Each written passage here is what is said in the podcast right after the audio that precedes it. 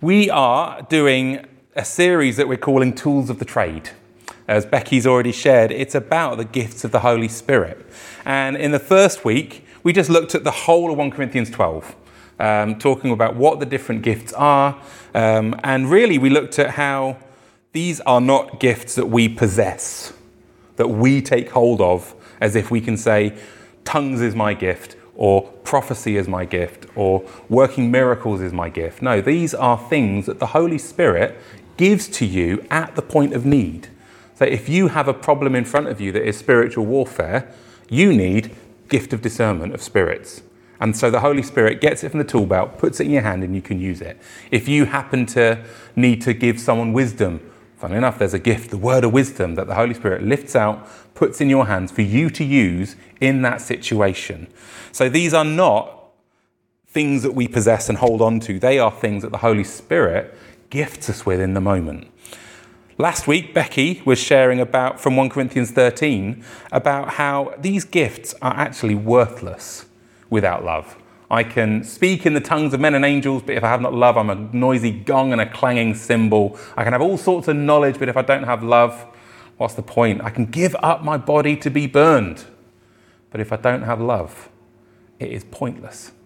So love is the context that the gifts of the Spirit work within. If you're not pursuing love, then you're actually going to hurt people in pursuing the gifts of the Spirit. And there have been enough people hurt in the name of Jesus for my liking. So let's not do that. Let's pursue love. This week, we are going to be looking at a crucial part of learning to use the gifts of the Spirit. And that is actually wanting to. Actually desiring the gifts of the Holy Spirit. See, there are a couple of common approaches that you might have come across on this front. When it comes to desiring spiritual gifts, you've got the open but cautious. You know, theologically, sure, I can't say that these things don't happen anymore, but if it happens to me, fine, but I don't want to seek it out. I've seen too many fakes, weirdos, and freaks go right off the deep end in this area. Sounds kind of reasonable, right? None of us want to be fakes, freaks, or weirdos. Have you come across that sort of attitude to the gifts of the Spirit before? You may not have done. Good. I have. I grew up in a very, very conservative Anglican John Stott-style church between the ages of 4 and 18. And that is their attitude to the gifts of the Spirit. They couldn't say 100% it definitely doesn't happen, but we're not going to make it part of our church culture. The other one is... and you might have heard this, I'm going to seek the giver, not the gifts. Have you heard that? No? Oh, you've been in better churches than I have. Wow. I have heard this. When I first came into the kind of filling of the Holy Spirit and the gifts of the Spirit, people were saying things like, well, don't forget, you've got to seek the giver, not the gifts.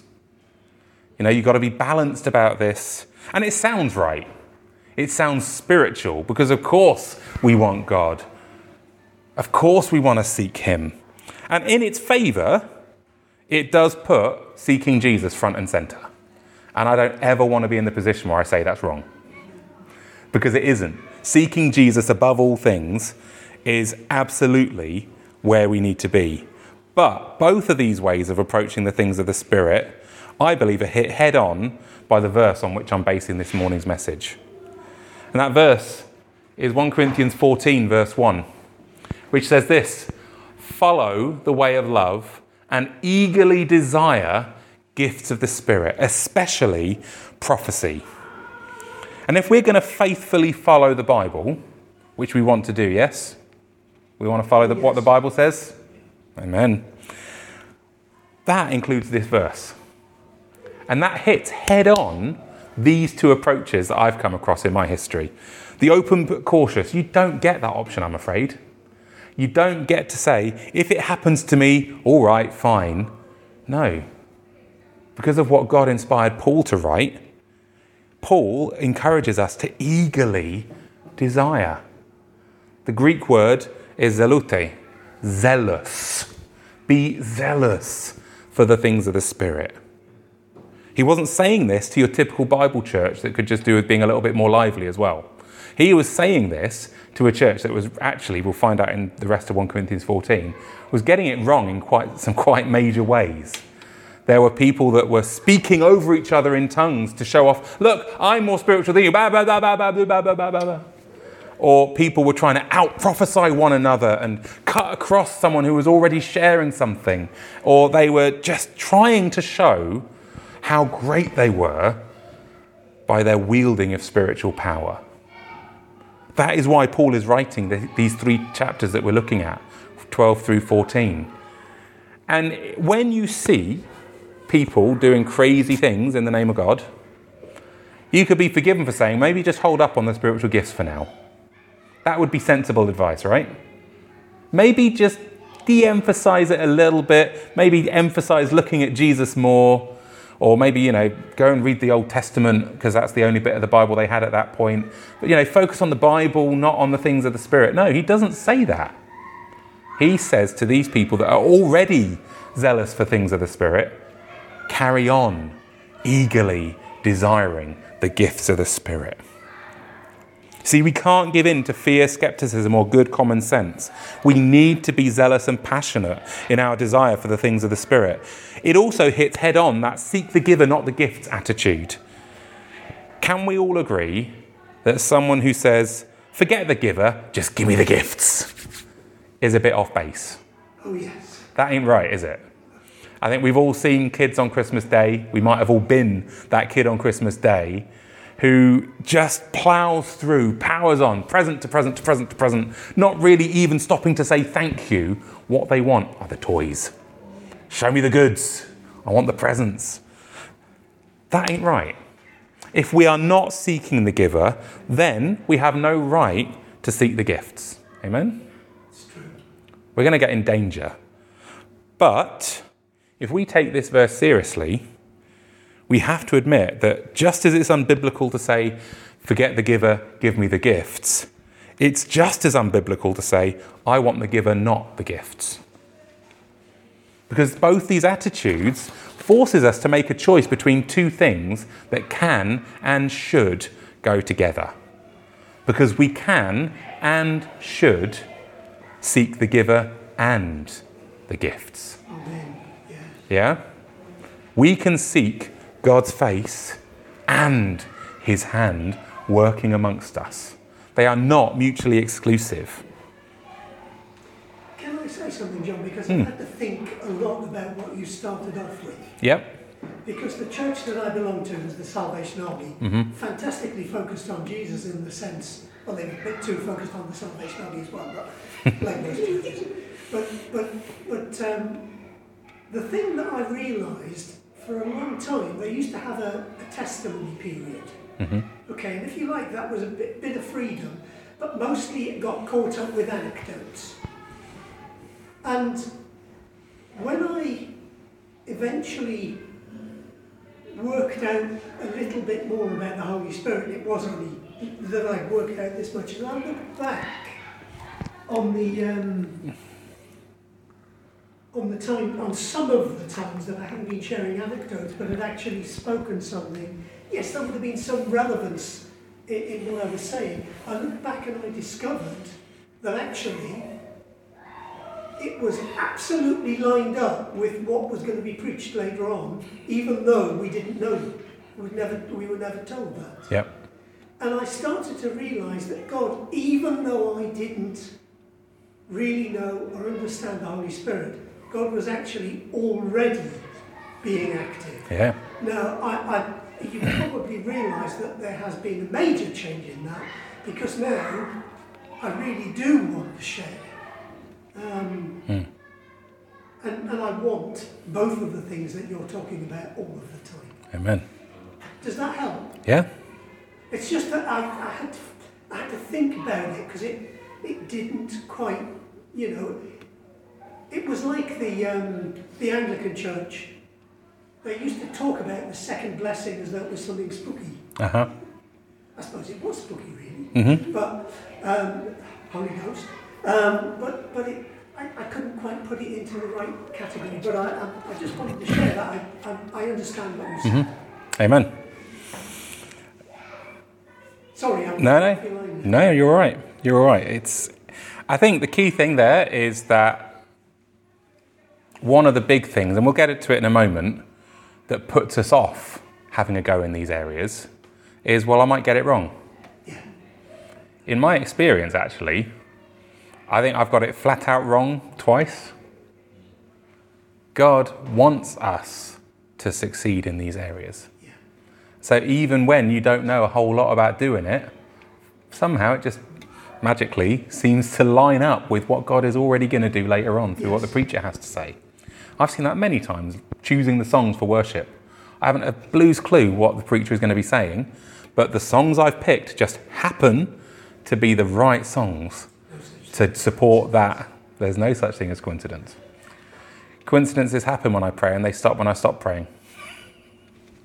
You know, God wants us to do these things. Why should we desire to move in spiritual gifts? Why should we want to do it? I think the most basic thing, having looked last week at how our motive in all these things should be love, is that it is one way that we can love and encourage one another.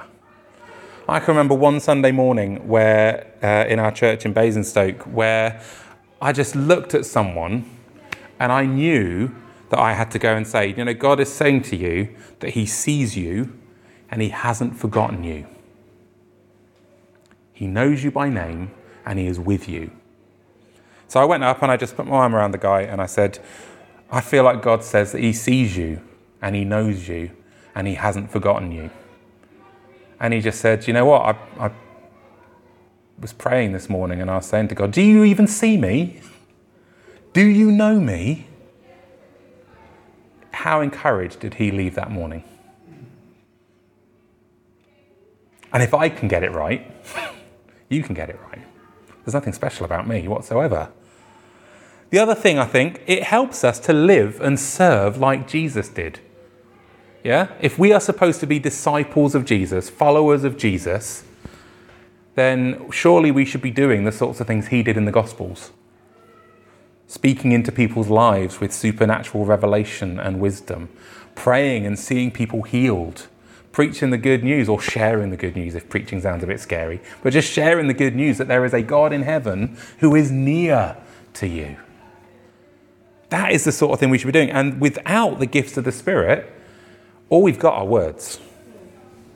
But with the gifts of the Spirit, with the power of the Holy Spirit, God comes and God moves and touches people's lives. The other bit, I think, is that it is the birthright of all who follow Jesus. In John 14, Jesus says this, "Truly I tell you, the one who believes in me will also do the works that I do, and he will do even greater works than these, because I am going to the Father." Do you believe? It's a huge, big one, but it has to be true because he said it. I believe in Jesus. I have yet to see that in my experience. Yeah. But the Word of God is the Word of God. Yeah. And so if I have to make a judgment between which is deficient, my experience or the Word of God, I'm going to say it's my experience. And I'm going to hope and pray for the same works that he did and even greater works. But why? Because he went to the Father?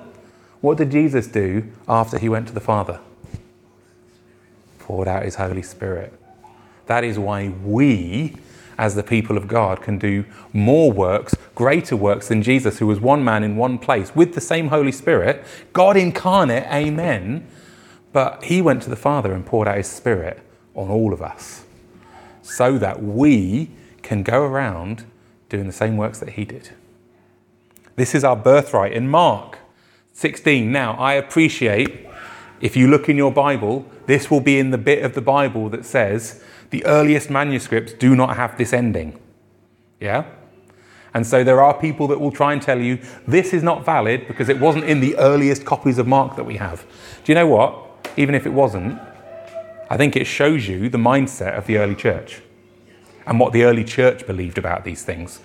These signs will accompany those who believe. In my name they will drive out demons, they will speak in new tongues, they will pick up snakes. If they should drink anything deadly, it will not harm them. They will lay hands on the sick and they will get well. These are things that Jesus promises those who believe. So again, do you believe in Jesus? Oh, yes. Then we can lay hands on this and say, Jesus, you promised these things. They are useful in mission and evangelism. There is a whole book about this by John Wimber called Power Evangelism, but I want to read a story from this one, Sustainable Power by Simon Holly. He's the leader of another sphere in New Frontiers called Catalyst, and also the senior pastor of King's Arms in Bedford. And it is page 138. This book, Sustainable Power, is full of encouraging stories of God doing this stuff today, in this day and age, in the UK.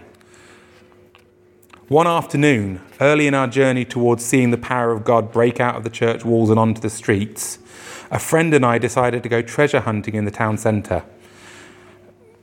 You guys comfortable with what treasure hunting is? Come across it before?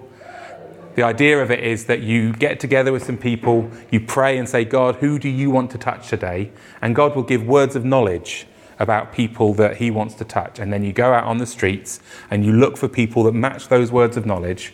And then you go up and just share the love of God with them. Yeah? So we took a few minutes to ask the Holy Spirit to fill us and guide us, and then wrote down our clues on pieces of paper. After a fruitless 20 minutes, we were led to approach a group of teenagers.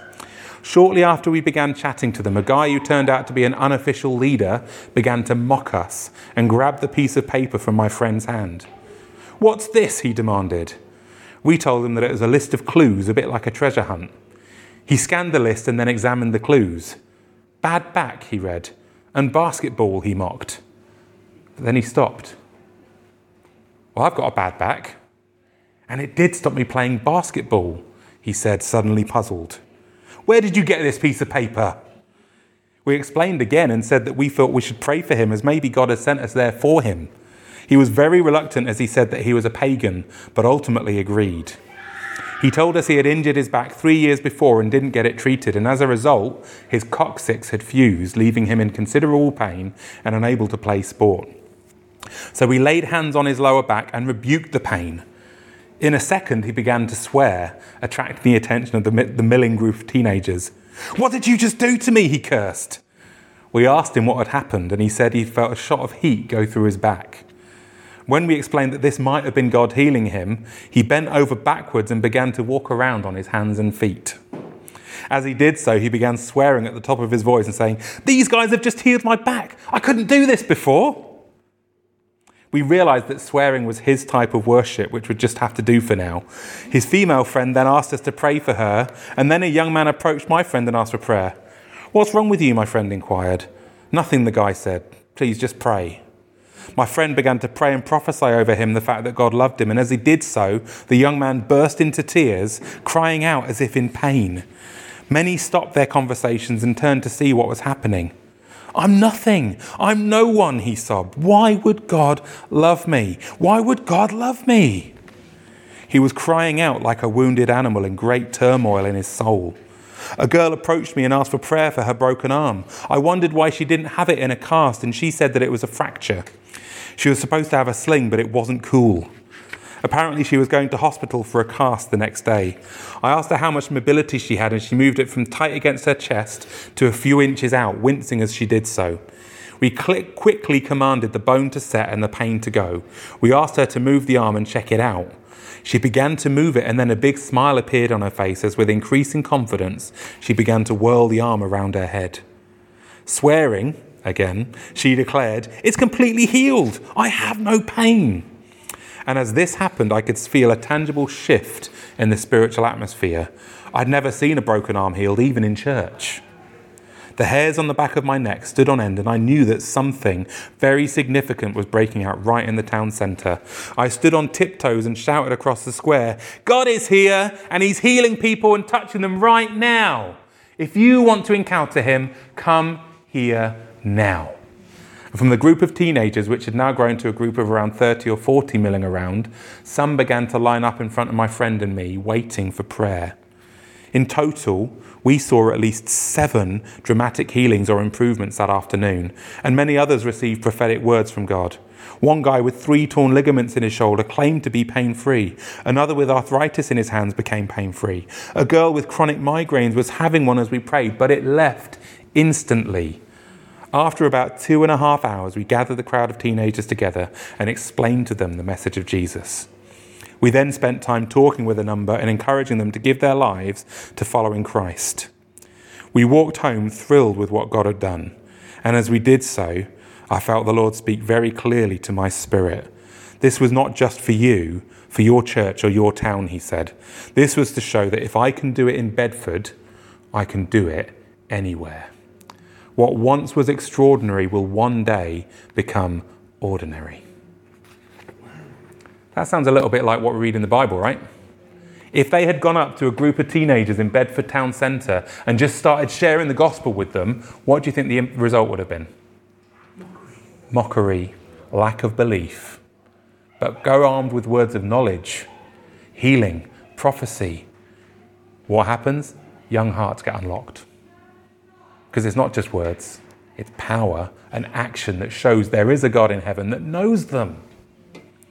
God wants to do the same thing to your friends. Your friends that don't know him. God wants to work through you and through me. There's another one in here that I love. Page 70. From the same church, but a different guy, Phil Wilfew. A friend of mine was helping to pray for guests on an Alpha course at our church, and his attention was especially drawn to one man sitting in the front row. As he began to ask God what he should pray for, he clearly felt God imprint the phrase, "All right, mate," into his mind. Feeling somewhat sheepish about sharing such a strange word that seemed neither powerful nor profound, he nevertheless obeyed the prompting. Calling the man out, he said, "I don't know if this makes any sense to you, but I feel God would simply say to you, 'All right, mate.'" At this point, the man's face lit up into a beaming smile, and soon afterwards he gave his life to Christ. Turns out that the previous week he'd gone home after the Alpha talk on prayer and for the very first time tried to pray on his own. Not having a religious background, he was somewhat unsure about how he should address the Almighty, or actually, even at this stage, whether the Almighty even existed. So he simply decided to talk to God like his friend and started with, "All right, God." Unsure whether this was really the done thing, he then asked God to give him a sign that his prayer had been heard. And when my friend shared his simple prophetic word, "All right, mate," its meaning was immediately clear and led to a stunning encounter with Jesus. If God can do it in Bedford, I feel like God can do it in Swindon. Yeah? We want to reach out and see Swindon won for Jesus. Yes. Lives that are broken, that are hurting, that need a touch from heaven, brought into the kingdom. We are not going to be able to do it without the gifts of the Spirit. They are also key tools in our spiritual warfare. In 2 Corinthians 10, it says that Paul talks about how the weapons of our warfare are not fleshly, but they're powerful, able to take down strongholds. In Romans 16:19-20, it says, "Be excellent at what is good, but be innocent of evil. And the God of peace will soon crush Satan underneath your feet." Part of the way that happens is us learning to move in the things of the Spirit. With these tools, we are continuing the mission of Jesus, which in John's Gospel, Jesus summarizes it as to destroy the works of the devil. There are works of the devil in Swindon that need to be destroyed, and these tools will help us as we follow the leading and empowering of the Holy Spirit. Why else do we want these gifts? It helps us build up the body of Christ, because we can not just take these out onto the streets, we can use them here. And we can encourage one another, just like I did with my mate who felt like God wasn't seeing him and had forgotten him. We can encourage one another here. You can look across the room and say, "Oh, I feel like Roger, this is for you," and I don't have anything, don't worry, as an example. But do you know what? I should pray and see what God has to say to Roger. I should pray and see what God has to say to Paul, to Teresa, to Shelley, to Michaela, to Deborah and to Cindy and to Phil. We should all be doing that so that we can encourage one another. It also brings heaven's resources to meet earthly needs. God with us in our daily lives outside the church. Because the same Holy Spirit that is here is with you and in you outside. Amen? Amen. Amen. So we can take the same gifts that we practice here out into our daily lives. We can pray for healing. We can bring prophecy. We can ask God to give us insight into what people need to hear. And it doesn't have to be freaky or weird. We can make it freaky or weird, but let's not. Let's just say, do you know what? I believe in a God, and I believe that he kind of still brings things to my mind that people need to know. And I feel like he's just brought this to my mind about you. Does that mean anything to you? And it frees them up to say, no, that's weird. And you might have got it wrong. But by going in that lower bar approach and not saying, God's saying this to you, you just open the door to maintaining that relationship, even if you did get it slightly wrong. We don't have to make it weird. Discernment of spirits can be useful when facing opposition or strife. Life's hard sometimes, right? Yeah? There are challenges, there are problems, there are things that go on that we don't like. Discernment of spirits can help us spot, is it just that life is hard, we live in a fallen world, and I just need to power on through? Or is there some element of opposition here that I need to take hold of in the name of Jesus and break? Discernment of spirits helps us there. Tongues. There is space for us to pray in tongues each day. I find that when I'm struggling with a problem at work, if I kind of go and get a cup of coffee and just pray in tongues under my breath, again, magically, coincidentally, when I sit back down at my desk, I have a brainwave that unlocks that problem. The weirdest one was I did a course at sixth form, a City and Guilds photography course, and I could never, ever, in that pitch black room, get the roll of film onto the cassette that you then put the development chemicals in. And it's important because if you get it wrong, the light comes in and your photos are ruined and you've got to go and take them again. And this wasn't digital, this was on film. And you have chemical costs, you've got film costs, you've got the time of getting your heavy camera out and all that. One time, a mate of mine wasn't around to do it because I always got my mate to do it. And I had to get it done because I only had a week to get my assignment in. So I go into that dark room, I crack it open, and I'm just praying in tongues as I get it off and I spool it on. And for the first time in my life, I manage it. I don't believe I would have managed it without the Holy Spirit in me at that particular point. Because the Holy Spirit anoints people for practical, physical things as well, right? Yes, the first person mentioned of being anointed with the Holy Spirit were people who made the things of gold for the temple in the book of Exodus. The gifts of the Spirit testifies that God is with us. 1 Corinthians 14:25 says that a prophecy that lays bare people's hearts in as they come in amongst us will lead them to say, God is with you. And it can do that in your daily life as well. And actually, the final reason is just they're a bit exciting. God loves to move amongst us. There is something about living with an awareness that God can break in at any point. That I'm sorry, I can't go back to life without it. I've had life without this stuff. And it's all right. But knowing that God wants to move in you, through you, by you, and for you, there's nothing else like it. That leads to the other side of the question. Why wouldn't you desire the things of the Spirit? What possible barrier could there be? Well, fear. And there's fear that's driven by theology. And it sounds like you guys have been in better churches than I have in the past. But there was a theology that said, God doesn't really do that sort of thing anymore. And actually, you can get into deception if you start seeking after it. There is a type of fear that is driven by not wanting to be in control anymore. Or not wanting to get it wrong and harming God's reputation. What if I get it wrong? Won't God be upset? Won't people think God is weird or wrong or something? I feel like God's big enough and beautiful enough to look after his own reputation. Amen. Yeah? You don't have to fear getting it wrong. I've got quote marks in this bit of my notes, and I can't remember which book it's from or who said it, but I'm going to say it anyway because it's good. Certain people by nature are afraid of the supernatural, of the unusual, of disorder. But you can be so afraid of disorder, so concerned about discipline and decorum and control, that you become guilty of what the Scripture calls quenching the Spirit.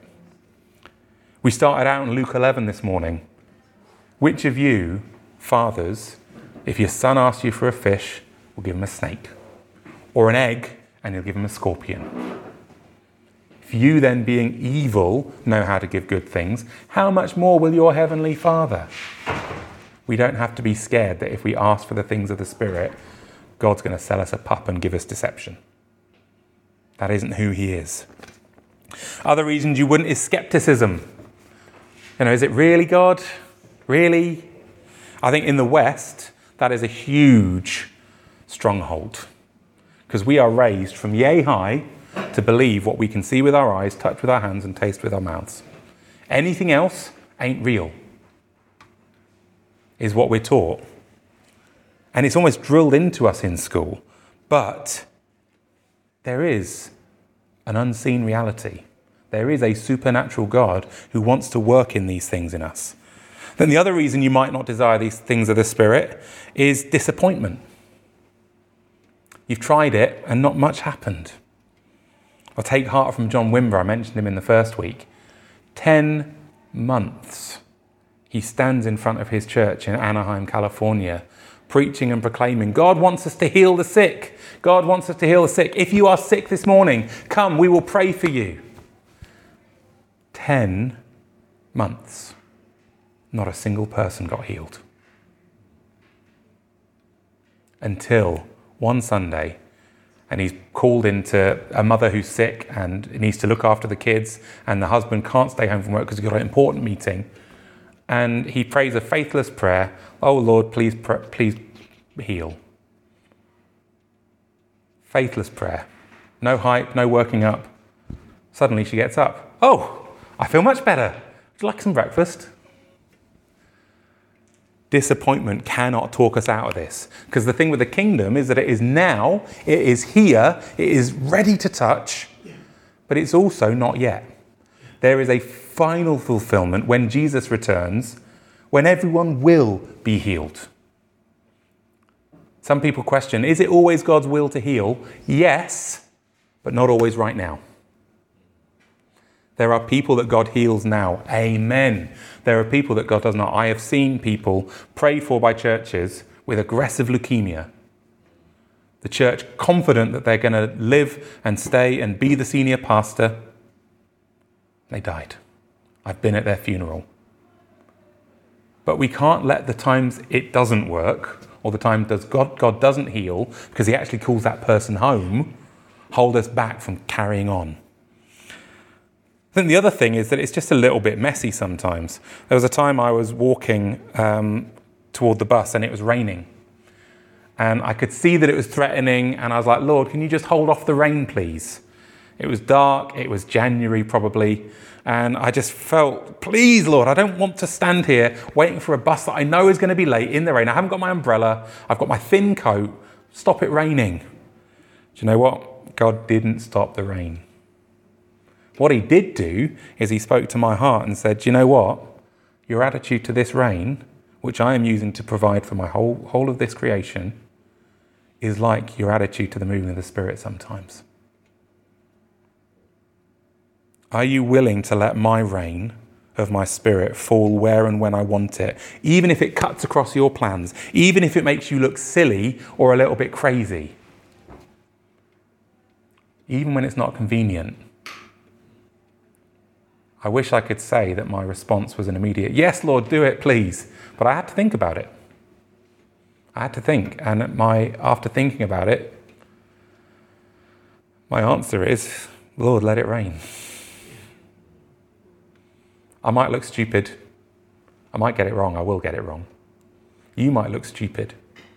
You might get it wrong. But the rain is worth it. So how can we seek the things of the Spirit? I want to just briefly mention a few things. First of all, be filled with the Holy Spirit. We need to be filled with the Holy Spirit. And that's both receiving the Holy Spirit for the first time, or, as it says in Ephesians 5:18, don't get drunk on wine, but be continuously filled with the Spirit. Ask God continuously, Lord, more of your Spirit today, please. More of your Spirit today. We cannot work this up on our own. 2, pursue love. Make love your aim. Ask God to stir up genuine love in your heart for those that you come into contact with your people in church, with your friends and your neighbours. Ask God to give his love for them to your heart. Because then we can move in the gifts of the Spirit safely, in a way that even if we miss the mark, even if someone doesn't get healed, at least people will feel loved. 3, ask for the gifts. When is the last time you asked for a gift of the Spirit? We need to ask. In the book of James, it says this: you desire and do not have. You do not have because you do not ask. You ask and don't receive because you ask with wrong motives, so that you may spend it on your pleasures. The bit before Luke 11 that talks about, that I read out, ask, seek, knock, is present continuous. Keep on asking. Keep on seeking. Keep on knocking. And what does Jesus say? He who asks, receives. He who seeks, finds. He who knocks, the door is opened. So ask for the gifts. Do you know what? Keep priming your pump. Read books like Sustainable Power with stories of God doing this stuff today. Read the Bible and lay hold of it. Say, Jesus, you did this 2,000 years ago. Would you do it today? Read books of missionaries. Read books and stories. Tell each other stories of times when God has worked in your life. Keep priming that pump. And then, I'm afraid to say, there's no other shortcut other than have a go. Have a go. Step out. Take a risk and share what you think God has shown you. Pray in tongues for the first time. Pray that God would heal someone. We can all pray that. We have been praying that recently, actually, with Eddie, in the different surgeries he's had. And we've seen God move. And there's been improvements and there's been step backwards, but I believe God has been working through our prayers. And it can feel scary. My very first prophetic word, I can still remember to this day, it was in worship, and I felt like, in response to that old Matt Redman song, I will offer up my life in spirit and truth. I felt like God wanted me to say, what, you know, they got that bit, what can I give, what can I bring, what can I sing as an offering? I felt like God wanted me to bring prophetically, I just want you. I want all of you. I want your heart, your mind, your strength, your soul. And I was a bit nervous about it. I was like, no, I'm 14 years old. This is a room full of 80 adults. I'm not going to do that. Okay, Lord, if you want me to do it, let there be silence after this song. And I feel so bad for that poor worship leader, because I made him stand there in silence for about 2 minutes before I finally fessed up with and shared what God had given me. And I want to honour that worship leader, because he could have just ploughed on to the next song, but he must have heard God say, wait a moment, I've got something that needs to come. Come ready to share. And then the last one, fan into flame. 2 Timothy 1:6, therefore I remind you to rekindle the gift of God that is in you through the laying on of my hands. 2 things here. 1, laying on of hands. There's something about impartation. There's something about praying that God will give someone a gift that they haven't had before. Second thing is fanning it into flame. Sometimes we have to stir it up. Sometimes we, if you know you've moved in the prophetic, you have to say, God, you've done it before. Would you do it again? Stir me up. I just want to encourage you, in the time that we have, Phil's going to come and lead us in a few more songs. If you want to move in the things of the Spirit, if you want to eagerly desire the gifts of the Spirit, as we stand, just stir your heart up. We've all received the Spirit. Ask him for the right tool, for the right job. Amen? Shall we stand?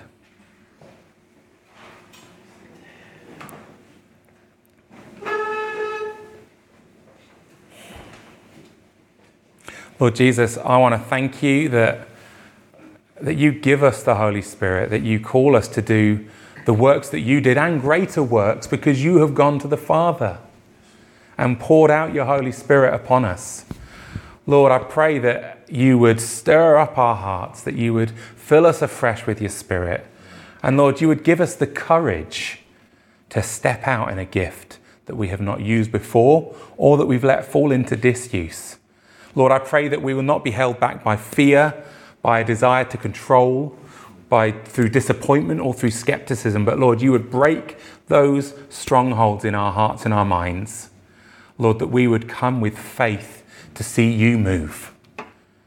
Not just here and now, but this afternoon as we leave this place, tomorrow as we go to work or whatever we fill our weeks with. Lord, would you move amongst us and through us, that people will be able to see that there is a God in heaven who loves them and knows them and wants to touch their lives.